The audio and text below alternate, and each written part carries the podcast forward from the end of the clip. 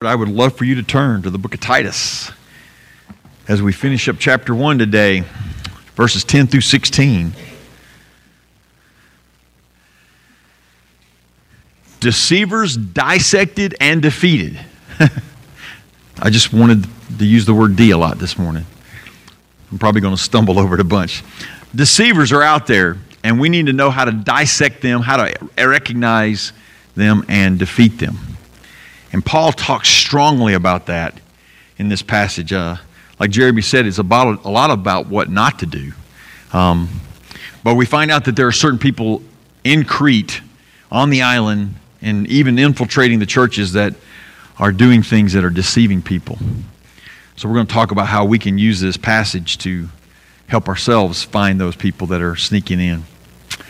Follow along as I read from verses 10 through 16, Titus chapter 1 the word of the Lord. For there are many rebellious people, full of empty talk and deception, especially those from the circumcision party.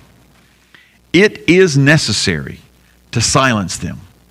They are ruining entire households by teaching what they shouldn't in order to get money dishonestly. One of their very own prophets said, Cretans are always liars, evil beasts, and lazy gluttons. This testimony is true. For this reason, rebuke them sharply, so that they may be sound in the faith and may not pay attention to Jewish myths and the commands of people who reject the truth. To the pure, everything is pure, but to those who are defiled and unbelieving, nothing is pure. In fact, both their mind and conscience are defiled. They claim to know God, but they deny Him by their works.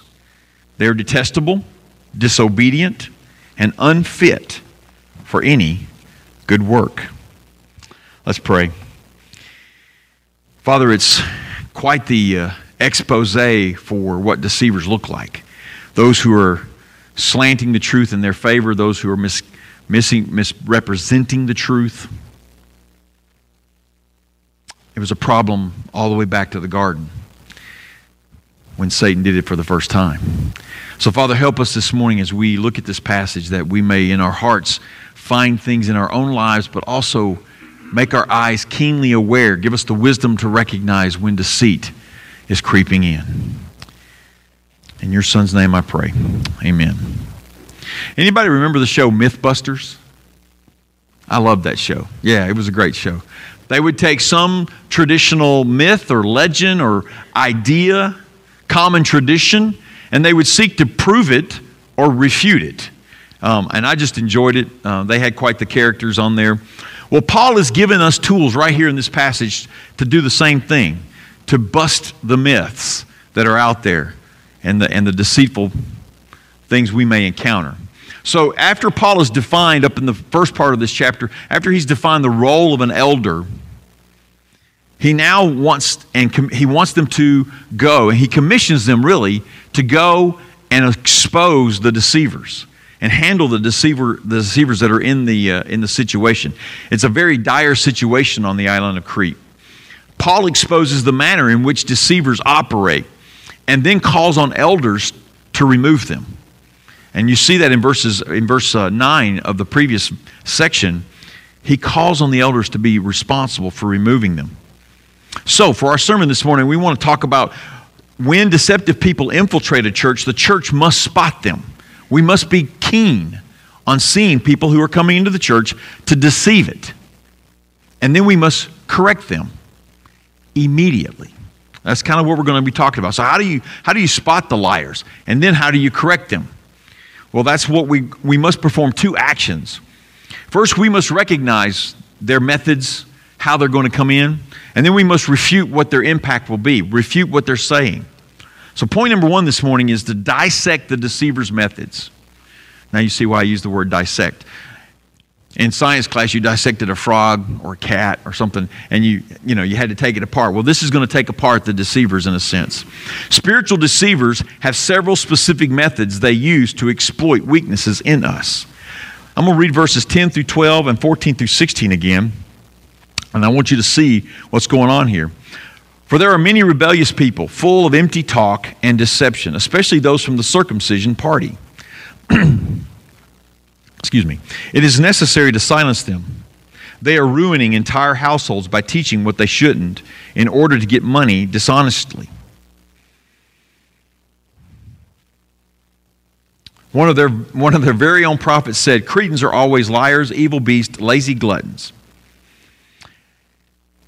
To the pure, sorry, 14, and may not pay attention to Jewish myths and the commands of people who reject the truth. To the pure, everything is pure, but to those who are defiled and unbelieving, nothing is pure. In fact, both their mind and their conscience are defiled.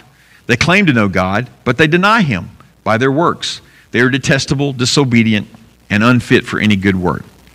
So I want to break down Paul's exposure here a little bit to the why, the what, and the how of deceivers, what, what they're doing. And he has really kind of exposed them here clearly.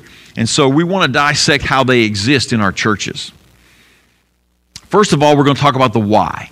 You can put letter A under one if you want if you're taking notes. Why do deceivers mislead and spread empty talk when they come into a church? Well, I want you to see in this verse the motives. That's the why, the motives. There are actually eight motives listed in here that we can find. First of all, they love to hear themselves talk. They love to hear themselves talk even if it's empty. Verse 10, he says right there, he says, full of empty talk. These rebellious people are full of empty talk.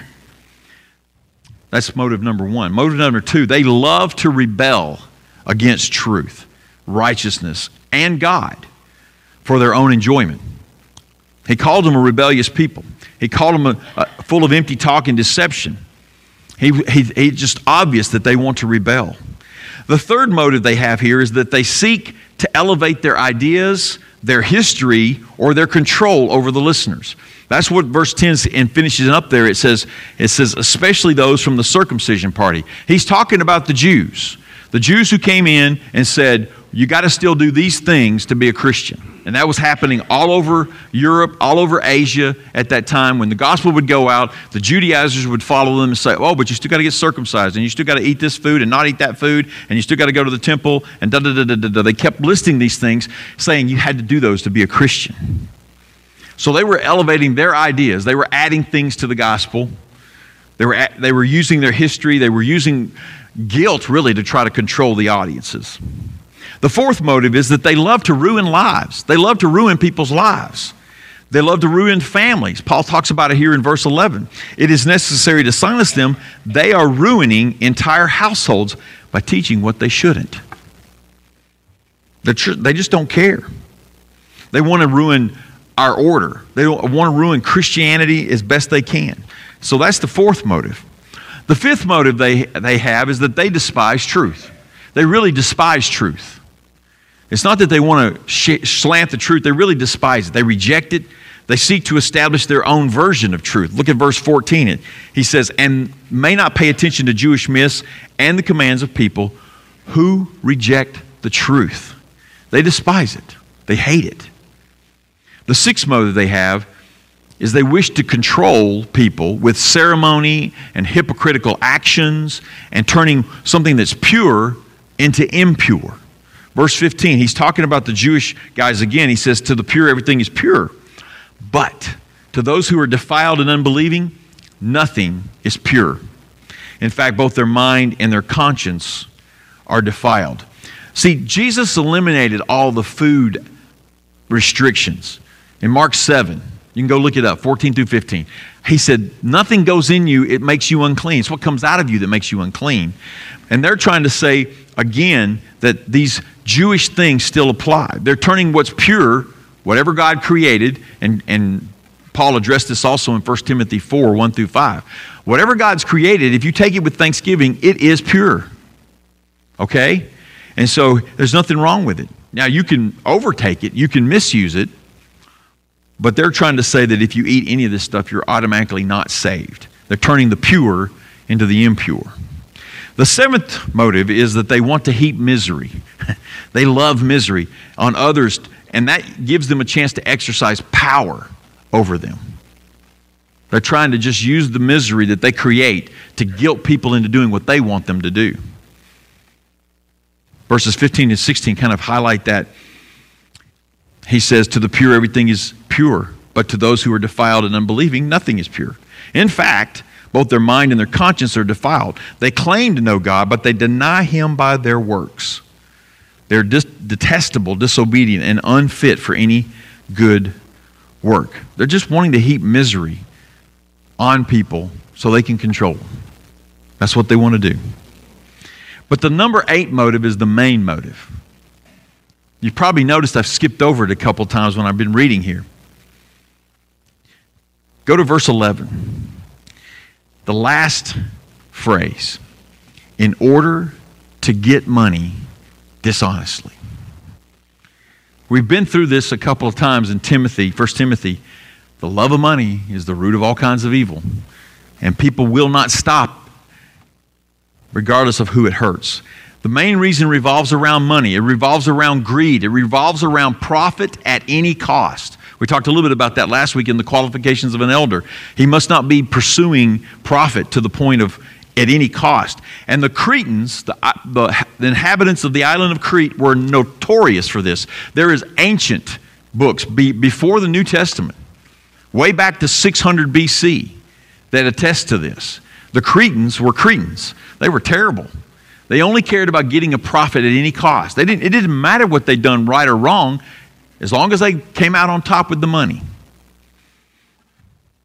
The main reason. Verse 12, Paul quotes one of their prophets. And this guy actually existed. I, I don't have the name, I think it's Epimenides, but he said it back in like 600 BC. But several people have said other things like this.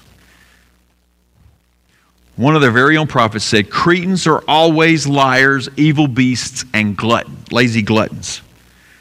And then he says, This testimony is true. Paul confirms that they were this way. They wanted to get rich. So there's the eight motives. Now let's look at the second, letter B, basically. What do they do? What do they use these deceivers to defile their listeners.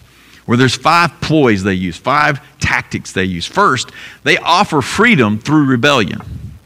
Isn't that always the way freedom or uh, rebellion disguises itself is that you're going to be free? You know? I mean, that's what the 60s were like that. You know, it's like rebel against all establishments so we can be free but we don't have a job. We don't have money. We don't have anything to support ourselves. It just was interesting. They, they were promoting freedom through rebellion, through self governing, with their empty words and their double talk. I mean, verse 10 is very clear there. For there are many rebellious people. They're full of empty talk and deception. They deceive people into thinking they're getting free, getting free because they're disobeying. What else do they use? Well, secondly, they use old rituals. And that's back to the Jews. They're using these past, outdated rites and rituals that Jesus said are no more. Jesus took care of all the ceremonial law. The only thing we have to worry about is the Big Ten, the moral law. How we treat people, how we love God, how we serve God. The old rituals are gone, but they kept bringing them up circumcision, sacrifices, forbidden foods. That's, that's the end of verse 10, the circumcision party. This is the Jews, the Judaizers, we call them in theology circles. They're just trying to use the old stuff. I know it was, it was a hard thing for them to not do because that was how they were raised, but they turned it into a method to raise money. That's what they did. The third ploy that they used was confusion, infighting, division, chaos, strife. They wanted to create chaos and all this in, and create power struggles and divisions. And that's one of the things we have to watch out in the church is that anytime something is dividing us, we need to wonder if some, one side or the other is not deceiving us. We need to watch out for this. In verse 11 and 16, he, he talks about these. He says, It is necessary to silence them. They are ruining entire households. He's pitting mom against dad and dad against mom and all these things. He's, these guys are, are creating a lot of turmoil by teaching what they shouldn't in order to get money dishonestly. In verse 16, it says, They claim to know God, but they deny Him by their works. They are detestable, disobedient, and unfit for any good work. They're in the church and they're trying to look like they're doing good, but they're dividing. That's the other ploy they use confusion and infighting. The fourth tactic is that they use myths, speculations, genealogies. We're gonna, he's going to talk about it in chapter 3 of Titus, but he's already talked about it in Timothy. It's a problem that has been everywhere. It's in the book of Colossians, it's in the book of Galatians. It was some, some of it is in the book of, uh, books of 1st and 2nd Corinthians. They were, they were using anything they could come up with to create this truthless guidance. It has no truth to it. But because it had a little sprinkling of Jewish history in it, some people might listen to it. Truthless guidance was controlling the actions. Verse 14 refers to that. Pay no attention. Pay no attention to Jewish myths. The fifth tactic is that they emphasize external purity. They emphasize external purity, outward acts of fake righteousness. They're faking it. And they're using these actions to guilt the Christians into doing these things too. What do you mean? You, you didn't get your son circumcised? What do you mean? You, you didn't you ate that food? You know, they they're just trying to guilt people in because they're they're emphasizing an external purity which is the whole battle that went on with Jesus and the Pharisees in the New Testament. Read the Gospels. He's constantly hammering on them. You're just worried about what's outside. You are a whitewashed tomb, he said. You look pretty on the outside, but you stink on the inside. That's what these guys were doing. They would say probably things like, Don't betray your family. Your family history is Jewish. What, what, are, you, what are you doing? So that's the what. That's what they do. Now, how do they do it? How do deceivers mislead believers away from God's truth? Well, there's five techniques that's buried in here. First of all, they speak of things they don't even know truthfully. They're talking out the side of the mouth with half truths, omitted truths. You know, half truth's a lie, right? You know that? There's no, no such thing as a white lie, and there's no such thing as a half truth that's truth. Half truths, omitted truth. I mean, verses 10 and 11 they're rebellious, they're full of empty talk and deception. And it is necessary to silence them, for they are ruining by teaching what they shouldn't. Teaching what they should, they don't even know what they're teaching. The second technique is that they confuse people with the old rituals. They get believers doubting the truth. Wait a minute. Did Jesus really die and ra- be raised from the dead and ascend to heaven to cover my sins? Is that enough? it better be. It better be because no lamb is ever going to take away the sins. I mean, that never worked. It atoned for past sins, it didn't take care of the future ones. They speak of things they don't know. They confuse the things. They get the believers doubting these things. I mean, that's exactly what happened in the Garden of Eden, right? Eve believed that lie, that God was holding out something from her and confused her. What? You mean I'll be like God? The third technique is they present their lies very confidently and with some authoritative tone. It's false authority, but they, they, they have no regard for who it's going to hurt. They don't care what pain it causes. They're all after the money. They're all after the money. Whether they were the Jewish party or whether it was the other guys with pagan religions, they were all after the money. And fourth, they defile truth with absurd insinuations. It's just funny watching today. You see it. Popular sinful beliefs. Say, this is true. They, abortion is health care. That's the, that's the lie that's out there right now. Abortion is health care for women. Stand up for health care for women. I stand up for health care for women, but that is not health care. Verse 16, he says, They claim to know God, but they deny him by their works. They are detestable, disobedient, and unfit for any good work. They, they insinuate some of the most absurd things. The fifth technique they use is that they prey on those who do not study God's truth. Do not, those who do not meditate on God's ways, those who ignore what Jesus taught. That's what he's getting at there in, in verse 13. This testimony is true. For this reason, rebuke them sharply so that they may be sound in the faith. Ignorance is the path to apostasy. It's the path to heresy. If you don't know what your Bible says, it will be very easy for people to lead you down the wrong path. Cleanliness is next to godliness is a great example. People thought that was in the Bible for people probably still think it's in the Bible. Cleanliness is next to godliness. God helps those who help themselves, not in the Bible. not in the Bible. Dissecting the ways of deception means we need to know the why, the what, and the how. Okay? And that's what Paul has done for us. How they're operating, their, their mode of operation. Paul warns Timothy very strongly here, like he did Timothy, that these liars are among the churches. They're there. He's not saying when, when they come, he's saying they're already there. So beware. If you have your Bible, turn to 2 Timothy, 2 Timothy, 2 Peter chapter 2. 2 Peter chapter 2. It was really astonishing this week when I was reading through Peter, 2 Peter, how almost word for word, this is exactly what Paul was telling Titus. The Apostle Peter wrote to the dispersed church. This was a letter to the dispersed Christians all over Europe and Asia. And it was about this very same thing. I want you to hear his warnings in 2 Peter chapter 2 verses 1 through 3. There were indeed false prophets among the people, just as there will be false teachers among you. They will bring in destructive heresies, even denying the master who bought them, and will bring swift destruction on themselves. Many will follow their depraved ways, and the way of truth will be maligned because of them. They will exploit you in their greed with made up stories their condemnation, pronounced long ago, is not idle, and their destruction does not sleep. Now skip down to verse 9 of chapter 2. Then the, word, then the Lord knows how to rescue the godly from trials and to keep the unrighteous under punishment for the day of judgment, especially those who follow the polluting desires of the flesh and despise authority. Boy, sounds exactly the same. And Peter didn't pull any punches with them at all. He didn't pull any punches about what, what they were going to face. And they were facing it all over Europe and all over Asia.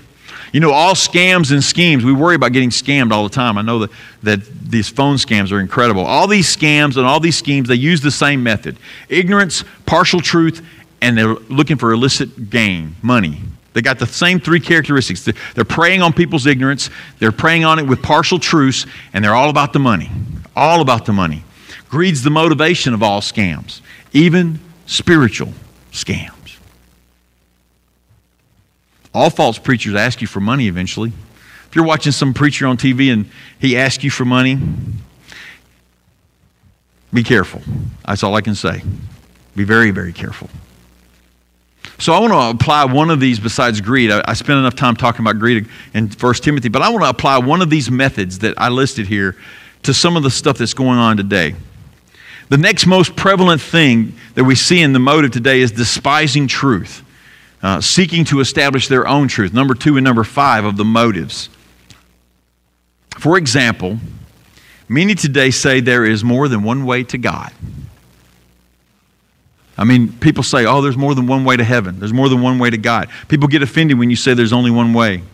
And they want it to be true so that they can do what they want. They don't want it to be true necessarily because they're not pursuing another way necessarily. They're, they're just saying there's more ways to God, you know, there's more, more than one way. They want to live without any rules. That's what they think they're doing.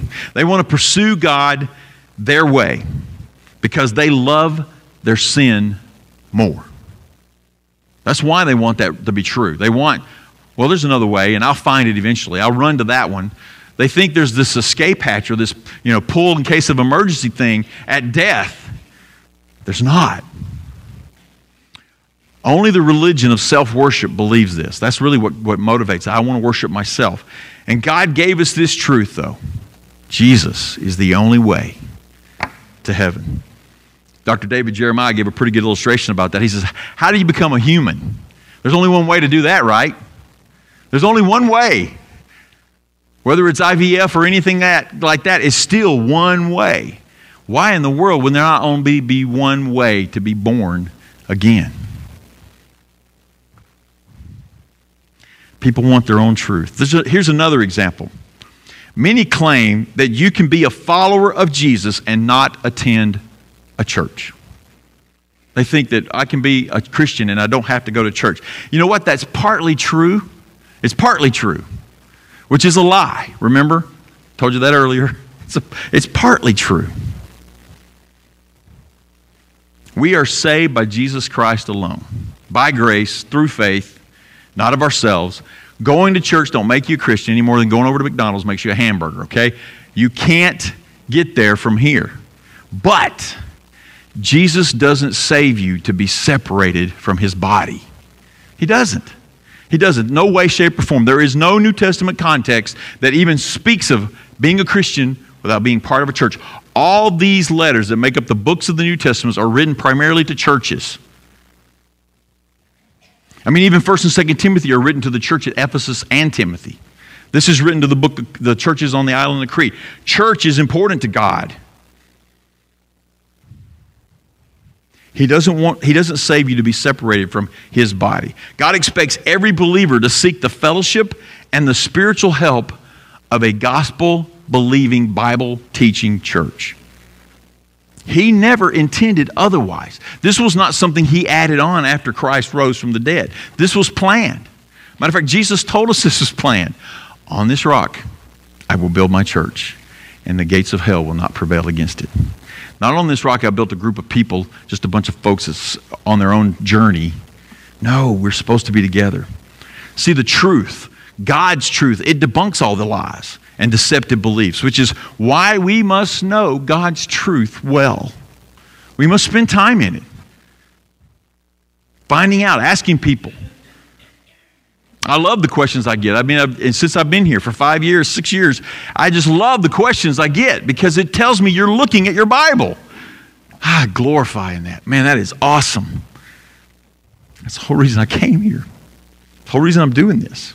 If you don't want to be spiritually scammed and cheated, you got to get into your Bible. And we're going to start another discipleship group, one year's discipleship group in January. So pray about it if God wants you to participate in that. We'll talk about times and dates and other that logistics later, but we are going to start another one. It's a one year commitment we ask you to make. Pray about it. So now, once we dissect these liars and once we realize what their, their methods are, now we can learn how to defeat them. And we can defeat them with authoritative truth. And that's what Paul's going to tell him. Defeat the deceiver's impacts. Point number two verse 11a, which is the first part, it is necessary to silence them. In verse 13, this testimony is true. For this reason, rebuke them sharply so that they may be sound in the faith. See, even though the methods of the deceivers are broad, they involve a lot. I mean, there was 18 parts I gave you there, okay, total. 18 things that we have to watch out for. The antidote is really simple. It's really quite simple. Listen to what Paul tells Titus to do with these rebellious, evil beasts, lazy gluttons, and det- detestable false believers. He says, silence them. Silence them. Make them stop talking. Cease to allow their words to infiltrate the church. That's what verse 11a is telling him. Keep, silence them, shut them up. Now, he's not telling them to get violent with them, okay? So I don't want y'all to think that's what he's, he's talking like some mob boss or something. He's telling them to silence them. One of the best ways to silence a liar is to not listen to his lies. If he doesn't have an audience, he has no grounds to, to do anything. But Titus and the elders are to seek out these deceivers and then shut their lies down and remove them. I mean, go back to verse 9. You read, holding to the faithful message as taught, so that he will be able both to encourage with sound teaching and to refute those who contradict it. That's what an elder, a pastor, and a church is supposed to be doing. And since the, Cretans, the Cretan prophet's testimony is true, they're, they're lazy, what did it say? They're lazy gluttons, um, they're evil beasts, and they're liars. That was true, Paul says. And because of that, Paul says, rebuke them. Rebuke them sharply, which means correct them with firmness, correct them directly. You know, every rebuke is a correction, okay? It's not like some soft soil thing, it's meant to be a correction. He wants them to be rebuked. And Paul wants Titus to address all the groups involved in this deceitful mess. So I'm going to list out the, the four groups that are involved in this, okay? First of all, there are unbelievers that are outside the church. They're not even part of the church. And Paul's really not addressing them directly. The second group is that there are unbelievers who are following Jesus, following Titus, his lead, listening to the gospel. They are growing in Christ. They're pursuing righteousness. That's the second group. The third group, there are believers in the church who have been listening to the deceivers. There are believers in the church beginning to go, well, maybe I should do that. Maybe I should think about that. They may even be whispering it to each other. Maybe their Sunday school class has turned into a discussion of these deceitful things. I don't know. That's the third group. And then the fourth group they are the deceivers, pretending to be believers, speaking lies, and not acting like Christians. Those are the four groups. Here's what God, Paul wants Titus to do and the elders in the church. Here's what he wants. He wants them to evangelize the first group. Those outside the church, those that aren't trying to deceive, those aren't even involved in the church, evangelize them. Take them the gospel. That's, that's what he wants them to do with them. He wants to, to edify the second group. Those who are trying to grow in Christ, spend time teaching them, raising them up, maturing them. The third group, rebuke them sharply, he said. That's the group he's talking about. Rebuke these believers who are entertaining these ideas. Correct them directly in love. I'm going to get to that in a minute. Gently in, in love, but directly. And then the fourth group, he wants them to silence. Don't let them have a word edgewise. Send them out. As a matter of fact, in, the, in chapter 3, he goes into the church discipline mode for these guys. Paul wants Titus and the elders of the church to evangelize the first group, edify the second group, rebuke sharply the third group, and silence the fourth group. That's what he wants them to do. And only in the church can these actions actually be properly carried out. I mean, you can't walk out here to the street and tell someone to stop talking.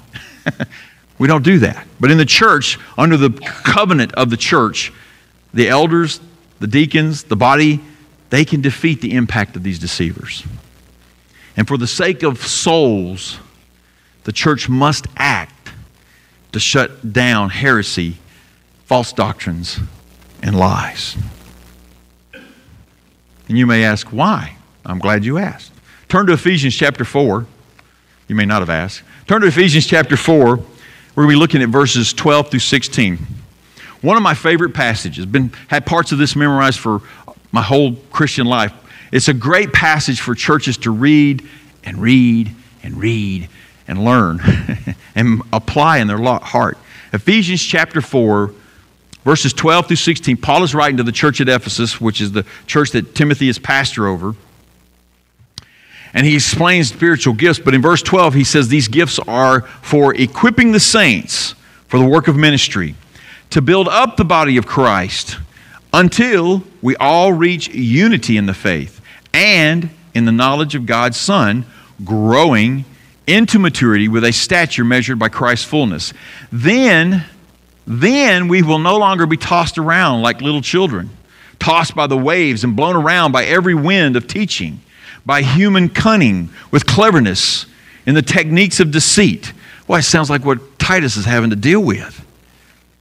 All that noise.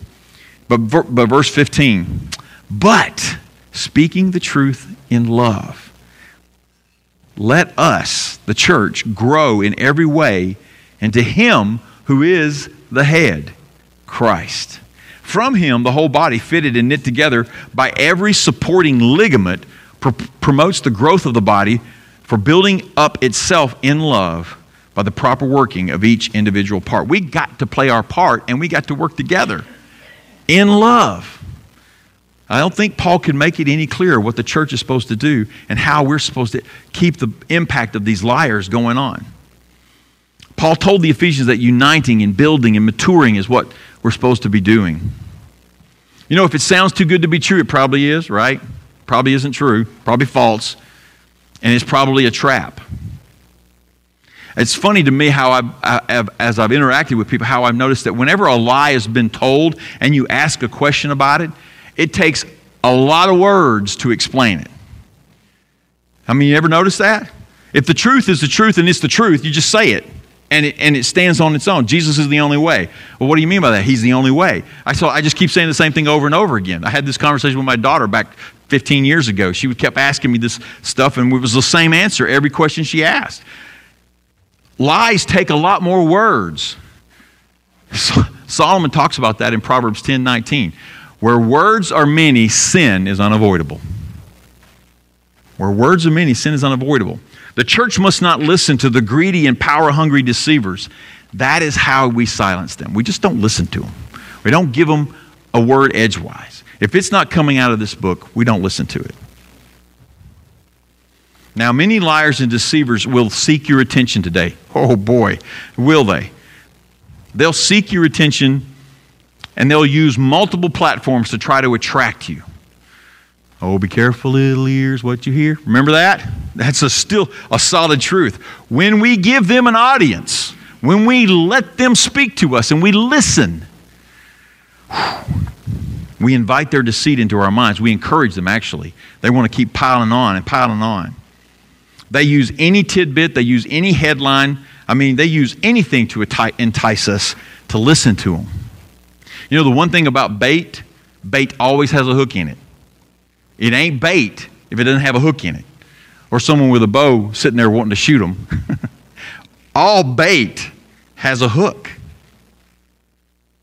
There's always an angle, there's always a ploy, there's always a trick. They bury the truth in a lot, they bury the lie in a bunch of words, like we were talking about a minute ago. So, what can we do to eliminate these deceivers, avoid the lies, and correct the false ideas? Well, I'm glad you asked. It starts right here in church, in this book, in listening and edifying, growing together. One, one thing I promise you, and I promise you from the beginning as long as I am your pastor, truth will always come from this book, not my own ideas, I read commentaries, but I measure them against God's word. And pure, pure, what he talks about here, pure will always be defined by Jesus Christ, not by my wants and desires. We will not, we will not tolerate false ideologies. We will not tolerate bad theology, man made doctrines, or worshiped traditions. There are no sacred cows going to be here, okay? If you don't know what that means, I'll explain afterwards. We will, we will, by the grace of God, do everything in accordance with His Word and the guidance of the Holy Spirit. That's my promise. We will conduct our worship, we will conduct our ministries, we will conduct our fellowship so as to elevate Jesus Christ and to edify the body of believers. That's what I want to do. That's what God wants us to do. There is no better way to defeat deceivers, correct false ideas, and disciple believers then by observing all that I commanded you. Remember, Jesus said that? Matthew 28 19. Teaching them to observe all things that I have commanded you.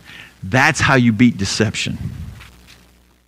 So let us pursue God's absolute truth with all our heart, with all our soul, with all our mind, with all our strength and we do it in love and service to others for the cause of Christ. That's how we dissect and defeat deceivers. Paul strongly, let me summarize, Paul strongly highlights the erroneous teachers, what they were doing, and then he calls the church to remove them. You know, lately research has shown, some, some research surveys have shown that people are looking for groups and places that hold to the truth. They want people that don't double speak. They want people that they want a place where they can go and they can hear the truth and they can see people that believe it with all their heart, soul, mind, and strength. I, I couldn't find the re- research this week, but I saw it. I couldn't, I couldn't re-dig it up. We need to be holding fast to the faith, the truth that we profess. The gospel that saves is what the world needs, and that's what we hold on to, no matter what. People are looking for that. You have it because of Jesus Christ. Share it. Share it. This morning, as we come to our prayer time, let's pray that we can be found faithful and mature in our beliefs for the glory of God alone to pray that we can get busy in God's Word and let that flow out of us. And pray that we can see deceitfulness and division. If you want to come to the front and pray, please do. We're going to take a time of silent prayer. I'll close this after a minute or so. Let's pray.